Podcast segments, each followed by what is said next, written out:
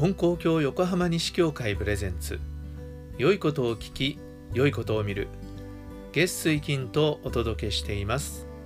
皆さんこんにちは。え今日はまた朝ドラの話をさせてください、えー、前エールの話をしましたけどもエールが終わった後おちょやんっていうドラマをやっています、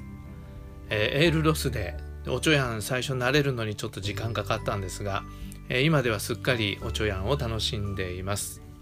うちはだいたいあのドラマはビデオに撮ってみるんですよね。ですからあのちょっと放送と時差ができてしまったりするんですけどもえ先日娘が随分古いところをね見てたんです。で僕も横でちょっとたまたま見てたんですけども、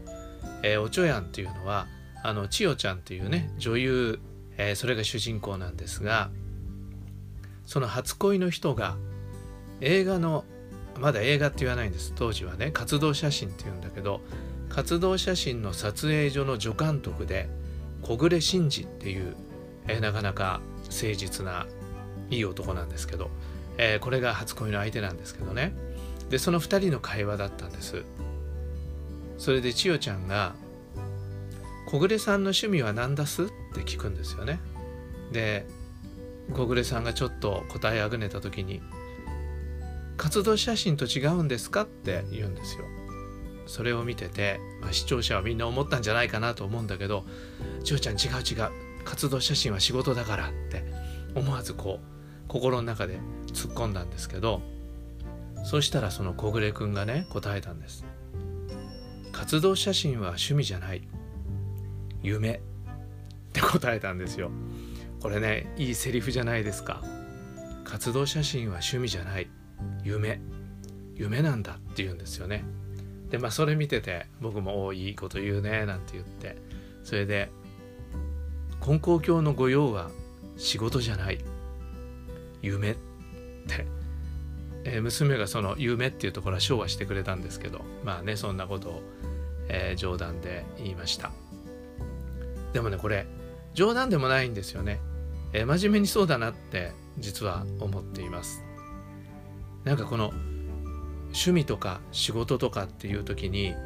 まあもちろんこれは僕のイメージかもわかんないけども趣味っていうのはなんかね好きなことをやっている。でちょっとね責任がない感じですよね。で仕事っていうのはどっちかっていうとこう生活の糧を得るためにやっているっていうようななんかそういうイメージがあると思うんですね。だけど夢っていうと何かねちょっと次元が違ってくると思うんですよね。趣味でやっているように見えることでもそれが夢だったら夢を目指していたらそれは真剣なものになるし。仕事であってもそれが夢を実現するためにしてる仕事であったらその時にはね損得を度外視して取り組むっていうようなことになってくると思うんですよね。まあ、そういう意味で、まあ、僕は「仕事は何ですか?」って聞かれたら「えー、金光教の先生です」って、まあ、答えると思うんですけどだけどそれは仕事っていうよりはやっぱり夢を追いかけているっていうものでありたいと思うんですね。そうやっぱり金光教の先生になったっていう時にはねこの金光教素晴らしい信仰だから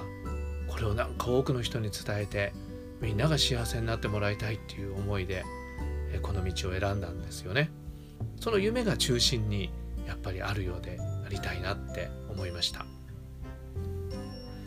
で教祖様もやっぱりそうだったんじゃないかなと思うんです。でそれで、まあ、教祖様の夢っていうことでちょっと一つ紹介したいことがあるんですが、えー、これ明治15年のことです。神様が教祖様にこういうことをおっしゃったんですね。天地の愛の愛というのは間って意味です。天地の間のおかげを知った者なし。おいおい三千世界。日天使の照らす下。万国まで残りなく金光大臣できおかげ知らせいたしてやるというふうに神様が教祖様におっしゃったんですね。で多分教祖様もだいぶ年を取られてきて、